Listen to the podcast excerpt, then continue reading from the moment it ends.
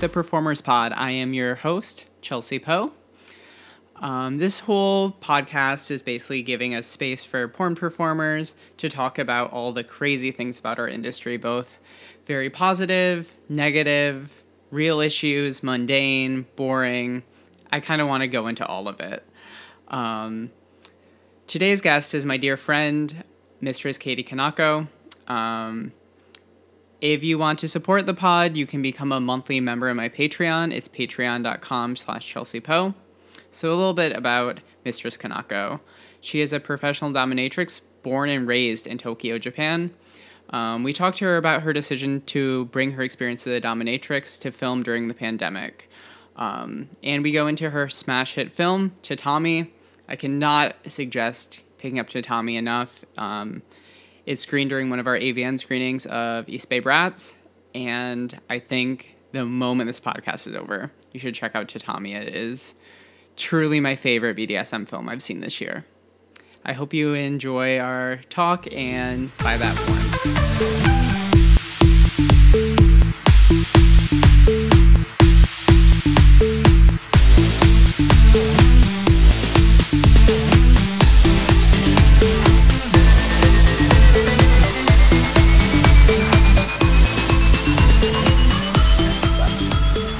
Thank you so much, Kinako, for joining us um, for this podcast. This is my second podcast of the Performers Pod with Chelsea Poe.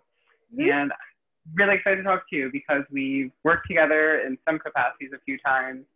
You helped me book screenings in the past. Um, I believe you were actually a cam client at one point on Kink oh, Live.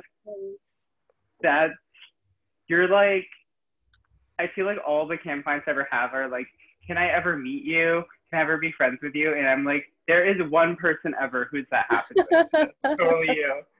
So, um, so where are you from? Um, how did you get into the industry? Um, well, I am originally from Japan, and I still live in Japan. Um, and I moved to the U.S. for college and graduate school. Mm-hmm. And I think that period was when I was really able to explore my sexuality and interest in sexuality, as well as, you know, being a porn consumer or someone who finds performers that you really like and you really want to support their work. And I specifically came across you via Tumblr. Um, I think there were like a photo set shot in Courtney, our beloved Courtney Trouble yeah. studio. Courtney's name comes a lot comes up a lot in this podcast, so definitely a recurring theme. Well, she's Mama Bear for all of us in a sense. So, um, and then I found out, you know, you were a performer, but I think you were doing more cam work at that point, if I'm not mistaken. Yeah, and I've like never been in a cam room. I was never, I've never cammed myself. Mm-hmm. So I was just like, okay, well, there's two ways I can interact with this person. I could, you know, send you like a fan message and be like, oh my God, I'm your fan. Or I could interact with you as a fan slash consumer and actually be able to. I mean, I don't want to sound all, all uppity about it, but financially support someone I'm a fan of. Yeah. And then I realized, okay, well, this is really cool because I was actually able to talk to you, which was not something I expected. And so that was my first interaction with you and my first interaction with people who like my real interaction with people who are performers Wow, I did not know that. I had no yeah, idea. Yeah, um, I mean, I knew people who were in porn, but I didn't really know know them or mm-hmm. establish a friendship per se. So I went in and, you know, we had some like, we were talking and then we were talking off like the campsite and then next thing you know you're in tokyo and i'm hosting your screening for your film so the rest yeah. is history yeah that's truly like one of the coolest experiences that we were able to do that in tokyo and yes, that yes. was a wild screening for so many reasons that we can't go mm-hmm. into but um yeah so like what were you like doing before you got into like porn and sex work in general? Like you were you like really involved with like the punk scene in Tokyo? Were you like what were your influences that made you even like interested enough to go to a campsite? Well, I was really interested in human sexuality and gender from a really early age. And mm-hmm. sex work was a part of that as well. So, you know, I was just, I had this like, I just had information you could read out of books, like even mm-hmm. historical things I found interesting. But out of that, I, I, I didn't really have the opportunity, especially because of my age, to interact with someone who's in the industry per se. And I was just this weird art kid that went to art school. And, you know, before that, I was just an academic, if anything. And mm-hmm. so I did a lot of research, um, got to interview a lot of people and stuff like that but it was after finishing school and coming back to Tokyo where I initially started off as a translator for uh, rope bondage classes for private lessons. And one of the riggers told me, Oh, you should really look into being a dominatrix. I can see you being really successful but at that point i think i still had some trepidations and um to put it really crass like i didn't have the balls to jump in yeah um, it's a big step from being a translator on set to being the dom right and you know i was always into bdsm in my private life but at that point my partner at that point was not very into the idea of me taking it as a profession. Mm-hmm. And I mean, I understand their viewpoint, but at the same time, I was like, this is what I want to do with my life. I would hope that if you're my partner, you would want to support that decision. And so my first step was working at a BDSM slash fetish theme bar. Mm-hmm. And after a certain point, I thought, I'm kind of tired of just being a Dom at a bar. I want to take it more seriously. I want to take it a step further. And at that point, I was single, and I'm one of those very fortunate people who I could you know, tell my mom, hey, I'm doing this professionally and more or less full time now. So I joined a club, which would equate to a dungeon in the US or any other country. Mm-hmm. And then ever since, I've just been working as a professional Dom.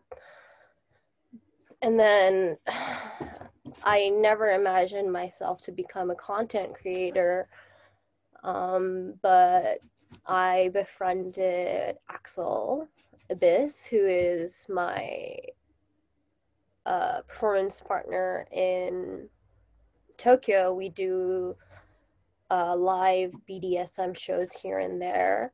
That's so cool. and um, yeah, he and he is a full-time performer now because back then he was just uploading content for free because Yeah.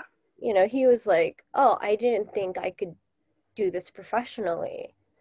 And he got some advice that no you should not be uploading this for free. The the sharks are going to be all over this and you're not getting the compensation that you deserve. So he took it seriously and you know i was still doing performances i was still doing session work but the pandemic happened and everything just changed.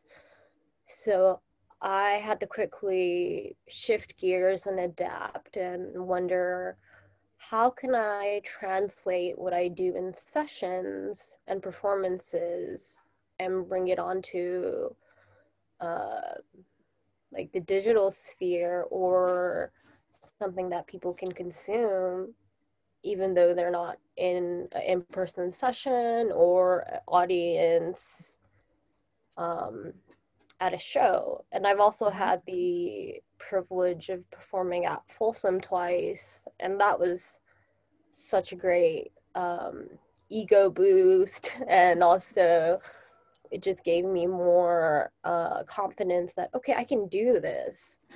But when it came to translating that into content i was still a little you know unsure or lost or i just didn't know how i could do it. Hmm but fortunately enough i had people like axel i had people like hinako who co-stars with me in tatami who Which is amazing. And that's exactly the reason why I was immediately like, you need to be one of the first people I interview because Aw. of your work in your first like debut film for Trouble Films Tatami. It's so amazing and it's so hardcore. And Yeah. I didn't realize it until watching it during um the East Bay Brats AVN screenings. And I was just like freaking out. All of us were. And that that's your first real production.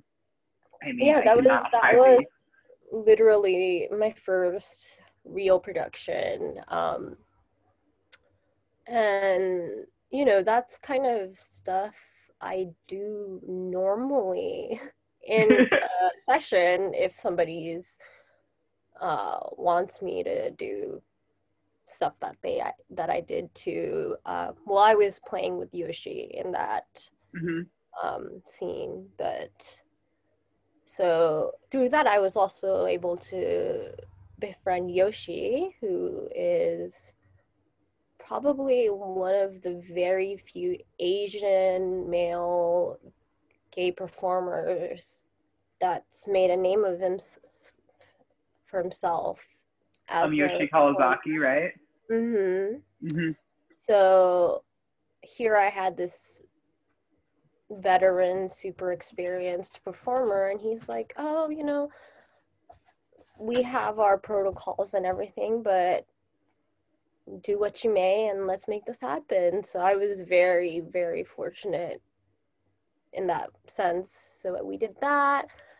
And since then, of course, I've done stuff that's solo or I've shot like short clips and stuff um, during in-person sessions and they're all on my OnlyFans. But um, yeah, that's really my path into becoming a performer slash content creator.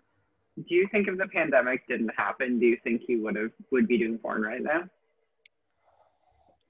Honestly, I don't know because I have a sneaky feeling that I think that the last time I was in um, the West Coast hanging out with you and Courtney, we were saying, oh, next time we meet, we should, you know, make a film. And I was like, yes, I would love that. And then the pandemic happened. So, of course, no Folsom, no travel. Yeah.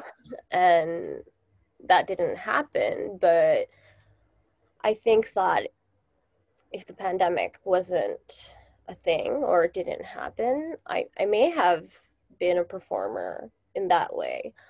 Um, but if I were in Japan and the pandemic wasn't a thing, I have my doubts about being a performer or being any sort of digital content creator. Um, simply because it wasn't something that I had in mind or I had any experience in. Is there a moment that so far from your performing that really made you realize that this is probably going to be something more than just like a scene or two in something kind of more substantial? Um, well, definitely with the feedback I got from Tatami, um, you know, for me, that's something I do normally. So, yeah. you know, I was like, uh, people might like it, people might hate it. And, um, and then Axel, when he put it up on his website, he had a mixed bag of reviews because his audience is predominantly gay men. Yeah. And like, we don't want to see a woman in a scene. And then, but he also got uh, positive reviews about this was not something I would have expected for you to produce it's so queer. It's hardcore. It's very both very queer and hardcore. Yes, like... yes.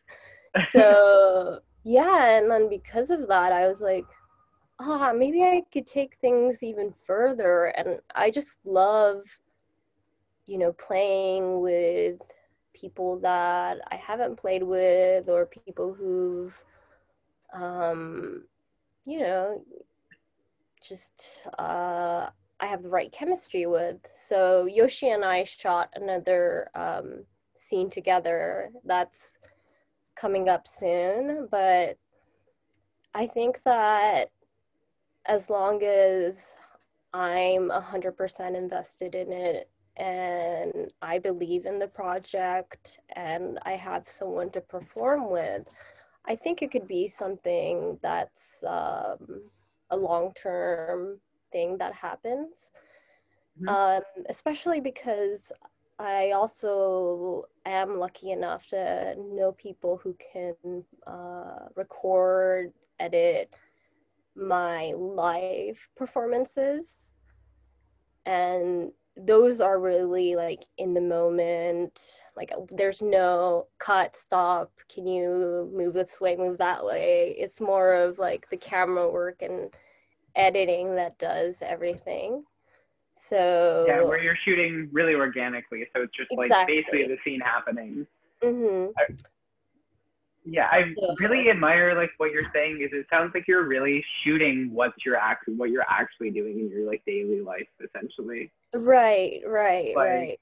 I feel like that just really comes across to people and like porn, where like if they see you enjoying what you do and you just being natural because it's what you do, I feel like mm-hmm. it really comes across. Yeah, yeah, and then that's what I really aim to do when I'm producing content. I don't want to force myself to do something or if I feel uncomfortable about something, I I know that that's just gonna come out or be super obvious for the viewer. So, in that sense, I've really stuck to what I love and what I'm used to and what I believe in. So, I think that's always been the upside for me when I'm producing stuff. That's so cool um, what usually goes into preparing for a scene for you? Like, like how do you get prepared to get into that headspace? Because you do some fairly extreme stuff in the scenes, like in Tatami, you're like fisting an asshole and then like um, making a boy piss from fisting his asshole. Mm-hmm. And like all like the sadistic stuff on top of rope bondage and like all this stuff that mm-hmm. even for someone who's like a really big like BDSM slut myself, it's mm. almost like, oh my god, that's so wild and out there. And I really love it. And I love that I can see porn that does that to me. But like, how do you prepare for that? Well, I have to credit Yoshi on the pissing because we had like a brief, you know, run through of where in the we shot in this old house that was going to be torn down. So we did a hor- short run through of okay we're we're going to shoot here. This is where we should set everything up. This is where we're going to block ourselves. And then while doing that yoshi is like says super apologia he's like almost apologizing to me. Like i pee when i'm fisted and I, it feels really good. So i'm really sorry if i get piss on you so I was like, no worries, babe. I've like experienced way worse. it's all good. And almost, um, you know, it's not even when the camera starts rolling, it's more like once I'm playing, my headspace is already in there. So knowing that he pisses a lot when he's in like a very ecstatic headspace. I was just almost super determined to make him as much as he could in that weird sense. So I was like, I, I saw some trickling out, and I'm like, oh, I'm just gonna take this to the like whole other level because obviously I want him to enjoy the whole play aspect of it and then for people to see okay yeah this is what some people experience or some what happens to some people when they're playing. So that was very organic and in that sense i think when i shoot when i perform everything's very organic. Um, even when i do live performances i don't do um, I don't really practice at all. I just do like a run through of the music and I give notes or pointers to um, whoever's subbing for me. I'm probably going to mm-hmm. be doing this, this, and this, and this to you. And if you have any problems, just give me hand signals, whatever. I'll I can stop. I can untie you um, I'll do whatever that has to be done. So that's pretty much how I get into it and prepare. I love that there's a space with this podcast where I can talk about this thing stuff with performers. Both and one like the con- consent thing you were talking about, how that mm-hmm. stuff happens even during really intense scenes where there's this mm-hmm, communication mm-hmm. and obviously a way to get out is your way over your head, you're in danger, all that stuff. But you have that like true like I feel like some performers have this like porn killer mindset where it's like, oh, they said they do this when they come, so I'm gonna make them do that as much as possible and mm. go into the scene with that mindset. Yeah, I, I think it was also that that comes from me being a professional dom you know partic- um because when you're in a session you have a limited time to make things happen mm-hmm. and for your sub or client to be able to experience what you can offer so when yoshi told me that i'm i was thinking to myself that was our first time playing with each other so i wanted him to leave having fun. Mm-hmm. and i'm just you know in that mindset of like okay i'm gonna not push the limits. Maybe i wouldn't say i was trying to push the limits but i want to see how far i can take it. And i want to see how far i could take him to that spot that really blanks out his head and he's just consumed in what we're doing together as well as um, our other guest stars and just make that whole field happen all at once. That's so cool. Um, yeah, that's why I love about BDSM so much because in these scenes, mm-hmm. you're obviously working with a coworker who you assign all the stuff to, but like you're also both getting in each other's heads in the middle of this, and you're both having mm-hmm. to like react to each other and have all that. And I think that's like one of the things that keeps bringing you back to BDSM form because obviously there's really probably extreme connections, even on probably mainstream sets in like LA and stuff that happen. And, you know, during a middle of a scene, I'm sure it gets very passionate and it's that same like working with each other's bodies. But I feel like BDSM, there's just such a deep thing to it because both top space and subspace exist. Mm-hmm. It's the real thing you get in a scene, even though, you know, you're performing in a film. It's not quote unquote real, but it also kind of is. You... Right, and I think that um, for certain people or certain subs I've interacted with, uh, for Yoshi and Axel, for example, I feel like they can really get into their subspace and I can really get into my top space. Whereas, um, you know, sometimes in sessions that unfortunately doesn't happen. Mm-hmm. And it's not either party's fault. It just didn't happen. It might not have, you know, somebody, something might have happened to that person that day or someone's nervous and I mean, I think the same goes for when you're shooting for a scene, but I think uh, with working with people I know and people who have I've been able to establish a personal connection with, the likelihood of them being able to get into that mind space and for me to be in the best of that mind space for me is way um, the likelihood's way higher for sure. Yeah i'm really happy we could get into that. I this what i really like about just being able to have conversations with performers because i feel like we usually don't have time to talk about performing and all the stuff that goes with it mm-hmm. that's just like not really a thing that's vocalized because i feel like so much in mainstream press is so sensationalized how they want to talk about porn where they're like, oh, you're having anonymous sex with these people you just met. And it's like, right. it's not really right, that. Right. Even if you're just meeting someone on set, it's not a hookup kind of vibe to it. It's like, okay, we're working. We have this common end goal and we're both going to perform with each other's bodies essentially. And, you know, exactly, make exactly. it be a thing.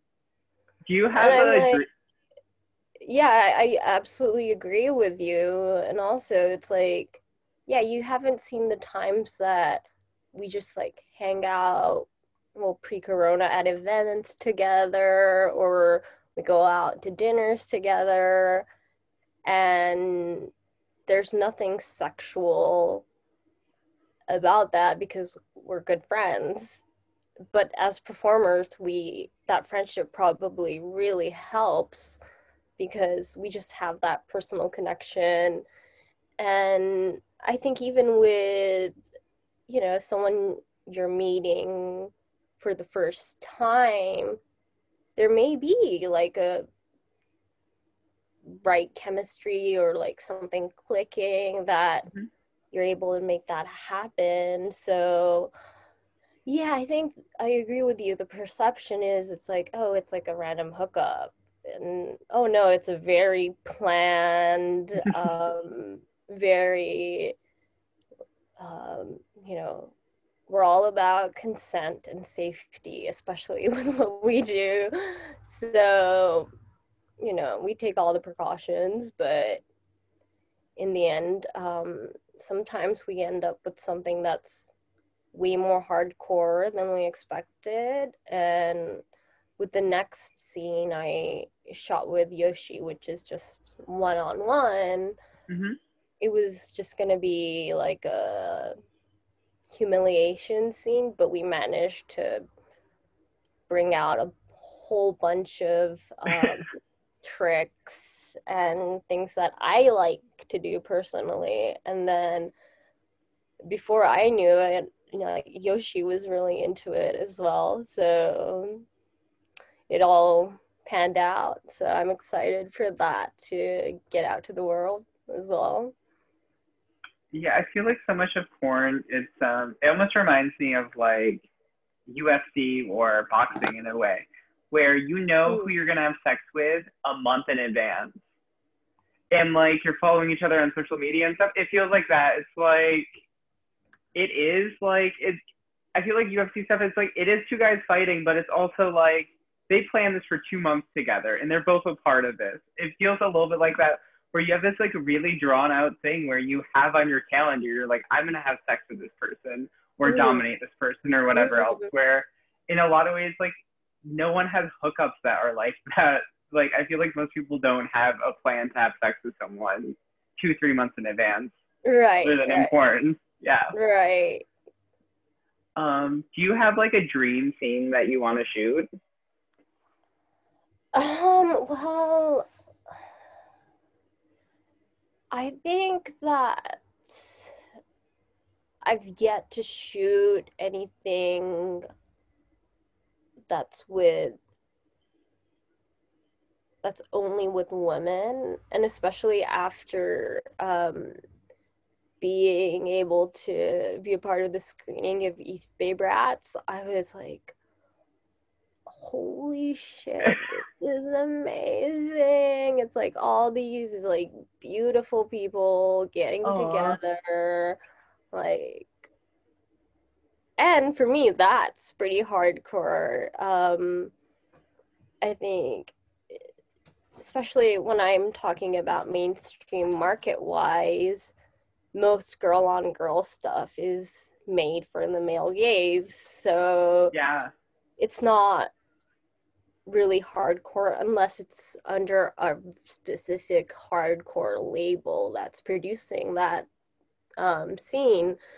So I would love to shoot something super hardcore um, that's with uh, other women who are, you know, open to performing with me. Uh, that's, you know, that might sound like a little um, not that huge of an idea, but I, I'm really, I would be very interested to do that. Yeah, I'm sure you're going to get the opportunity to. I think after like people see what you've made already, I think a lot of girls are gonna be like, okay, I'm down for that. Whatever you're like, taking application, ready to fill out applications here do you feel like you have um, more opportunities in Japan, porn wise, or in the United States, or does it feel kind of a little bit of both? I think a little bit of both. Um, just because I have the privilege of knowing people like you and Courtney who are very understanding and open and appreciate the stuff that I want to create and I'm also privileged here to know um, filmmakers and performers such as Axel Yoshi and Hinako who create superb work on their own time by themselves. So and I mean, I don't want to say I have the connections, but I I very much yeah, do. You do and, though. You can say that if it's true. Yes, I it's, yeah. It's like you know I know the people, and I think the great thing that I have is that I have like a personal connection to all of you guys. Um, rather than just like a business based oh i want to film this can you help me kind of yeah you know thing going on so in that sense i'm very lucky um, in both countries. And it's just a matter of uh, legality that might get in the way um, in either country. But I mean, as long as I'm given the opportunity, I'm open and happy and excited to perform, um, produce in anywhere really. So I think if you um got your stuff into like the Berlin Porn Film Festival, I think Berlin would really like what you're doing. I hope I hope they do too. yeah, I think I think they would definitely like that. I feel like in a lot of ways Berlin and Tokyo's fetish vibe is a little uh-huh. bit of the same where it's just like very, very kind of everywhere and very hardcore, just kind of mm-hmm, out of mm-hmm. from the jump. Right. Uh, do you have a favorite place to shoot? Um, like, do you like shooting more in Tokyo? Do you like shooting more in LA? Do you like the Bay? So when it comes to um, video or scenes, I've never really shot in the states minus um, like the short scene I did with Courtney. Oh yeah. Place. So um, I'd love to have more experience shooting in the US. Um, especially after seeing what was pulled off in East Bay Brats 3, I was like, wait, I've had a session in there. Oh, yeah. Why does that space look so huge and so, you know, beautiful? I don't remember it being like that. I mean, given it is a very pretty space, I was like, I don't, I, I didn't see it in that light and how whatever magic you all pulled, I'm like, I want to shoot in a space like that.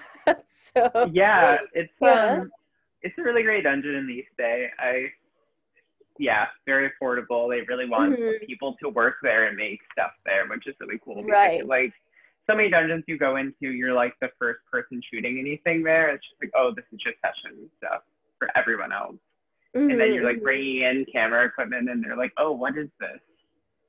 Right. Like, I've had right, a lot of experiences in the Bay with that, but um, yeah, I absolutely love Blackthorn. I'm really excited to get back there, and yeah, it's I think just a really feasible thing when you can get a few sex workers together and you can really cut down overhead. You mm-hmm. can just mm-hmm. consistently make something that you all really want to do and all be on the same page. It's mm, honestly yeah. one of the things I'm most proud of, just because it's like we just did it on our own, as opposed to like waiting for a studio to Right. You know, be like, we're gonna hire you to make a lesbian movie, and it has to be for men, and it can't have fat people in it, or it can't have trans people. And mm-hmm. I feel mm-hmm. like we were just like, fuck it, we're gonna do it. Right, and I mean, I don't want to sound like I'm fetishizing trans performers, but I haven't had the opportunity to perform with trans performers either. So that would be like another experience I would love to have um, especially you know me being a queer person i've had relationships with trans people and you know i've played with trans people mm-hmm. and i would love to like i said translate what i actually do in my private life or my professional life onto into a scene so you know that would that would be another thing i would love to do um and i feel like with performers a lot of performers here that are booked uh, with agencies and stuff like that. It's very hard for them to create indie content or just create content you know by yourself.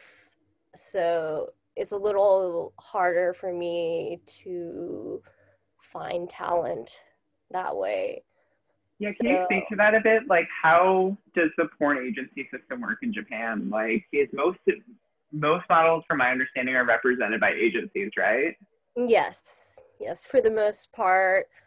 Um it's agencies and then uh, you usually there's labels that work closely with the agencies mm-hmm. and then they have um, you know the whole management and everything line everything up for everyone. And for me i i did like uh my first feature with a sub but that was more um you know the production companies more concentrated on BDSM content. So it was more of them wanting to bring real professional DOMs. And it was cool because they're like, oh, we just need you to write the scenes down and write what you're going to be doing so we can operate our cameras accordingly. Wow. So that was a great um, process. But um, other than that, if, if it's mainstream stuff, I don't even know how I'd wrap my head around it just because of the whole um, having to deal with agencies, having to de- deal with labels and distributors and all that, which I feel like is a little bit similar to how porn is produced in the US when it comes to in, in LA, I think specifically. Yeah. I feel like just what it feels like in the United States is it feels like agencies exist, but there's only like four or five of them. Mm-hmm. From my understanding, they're all in LA, and then it's these performers have their careers really restricted, where you can only work Mm. with certain people, and then you can't do content trade, or if you do content trade, you can't do with certain types of people and stuff. Right, right, Um, right. So it sounds like it's almost that, but more concentrated in Japanese porn. Yeah, I think um yeah, it might it might be. It's just very if you want your porn to be mainstream, it becomes it's ba- basically everything's out of your hands um here. And I think that's very much so in the US as well. So um you know, if I were to proceed as a performer or a producer of content, I'd rather stay in the indie model where I could have everything under my control, make um, content for trade, Mm-hmm. and you know, I like having control of what I produce and having it distributed by people that I think are a great match and that's another reason why I knew that if I wanted to bring Tatami out on the next level, I would wanted to approach Trouble Films because I'm like, where else would I take this? Yeah, I feel like the really good thing Trouble Films has been able to do is really just take performers who are making stuff on their own and Mhm. have like full fledged ideas for films. And we Right. really, I feel like, have had a place to have a platform with it and be like, okay, you can have your movie up here. You know, it's queer as hell. It's really hardcore. Mhm, Uh, mhm. I also feel like one of the major differences differences between porn in the U.S. and porn in Japan is I feel like there's a lot more focus on BDSM in Japanese porn. Um, yeah, I think there's there's a huge market for BDSM porn here. And some of it is like the you know, you, you watch it and it's like this is not BDSM kind of porn versus like the real like hardcore stuff. Um, and my rope teacher, he does a lot of tying for that kind of porn that where Mhm. it's super hardcore. Um, and in the earlier days he'd actually appear in them because they just didn't or couldn't find actors that could pull it off. Um, but nowadays he's just like oh yeah i do the tying and i'll just like sit back and be like the guy in charge making sure everything's safe. And the actor would come in and act as if he did everything and torture or um, play with uh, the other performer. So um, it's it's very um, interesting to see like the types of BDSM and hardcore content that comes out of here. for sure. Yeah, I feel like in the United States we have maybe four companies that make BDSM, and like two of them are only kind of BDSM. Uh huh. Uh huh. So I definitely feel like it's just like there and Germany, it's just like there's so much actual BDSM that just Mhm. like going there, I'm just like mind blown, just seeing like.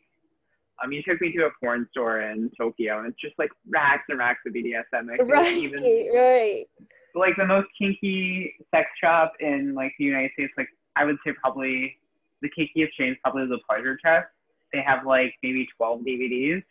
Right. It's just so different. Um, Yeah, that So- that place is special, but yeah, I mean, the fact that there's a place like that in our country, yeah, and of course, there's always the internet too, because you know they can sell stuff on the internet. So Um, yeah, yeah, yeah, yeah. I get what you're saying. um, what are some of your weirdest industry experiences, good, bad, or otherwise? Which it could go back to just like being a dom too. I feel like because I feel like you've always had some sort of performative aspect to your. Right, right. I think that um I think one of my weirdest um experiences was that when I was starting off professionally, I was like, oh, I don't want to be a performer. That's not what I'm interested in, you know? But then when I was put in positions where um, I had to do performances, um, when I worked in the BDSM bar, for example, when we had our anniversary event, all the staff had to perform and do a little performance together.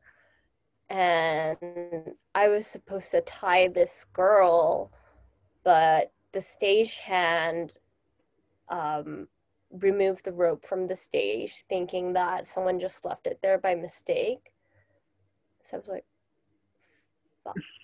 Like, what am I gonna do? There, I have like five minutes to fill, and all I have is my single tail. So I had to like whisper in her ear and like pretend to be all like sexy about it and be like, somebody like got rid of the rope. I have to like use my single tail instead. and she's like, just, just go with it. And then I like pulled it off somehow. And in my mind, I'm like, oh my God, that was so embarrassing. But on the way out, everyone was like, oh, you did such a great job. Like, that was such a good, like, scene. Or like, da da da. And I'm like, and there was something really cathartic about that too. And I'm like, huh, I guess like being a theater kid in high school really pulled off.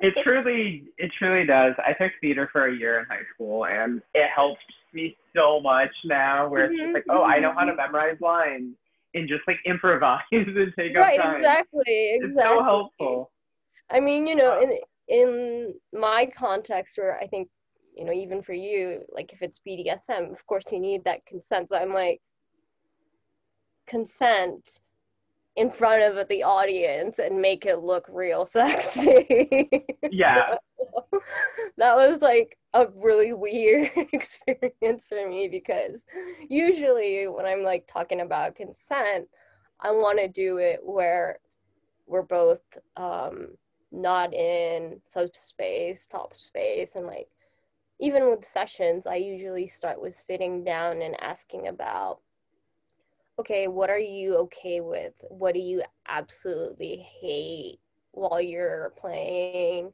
Stuff like that.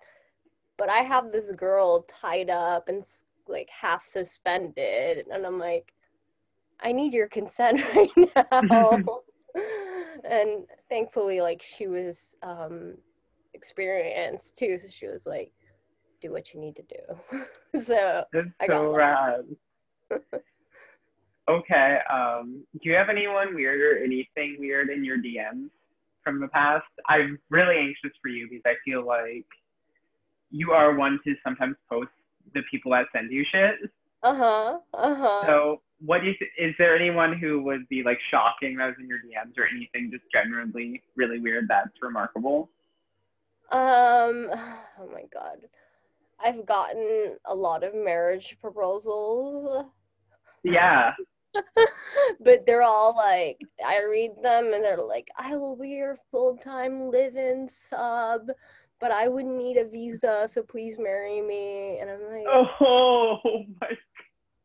like really, dude? Like, I, I do not need. First of all, I don't like people touching my laundry. Really? It's like I can do my own laundry. I can clean my own house if I choose to.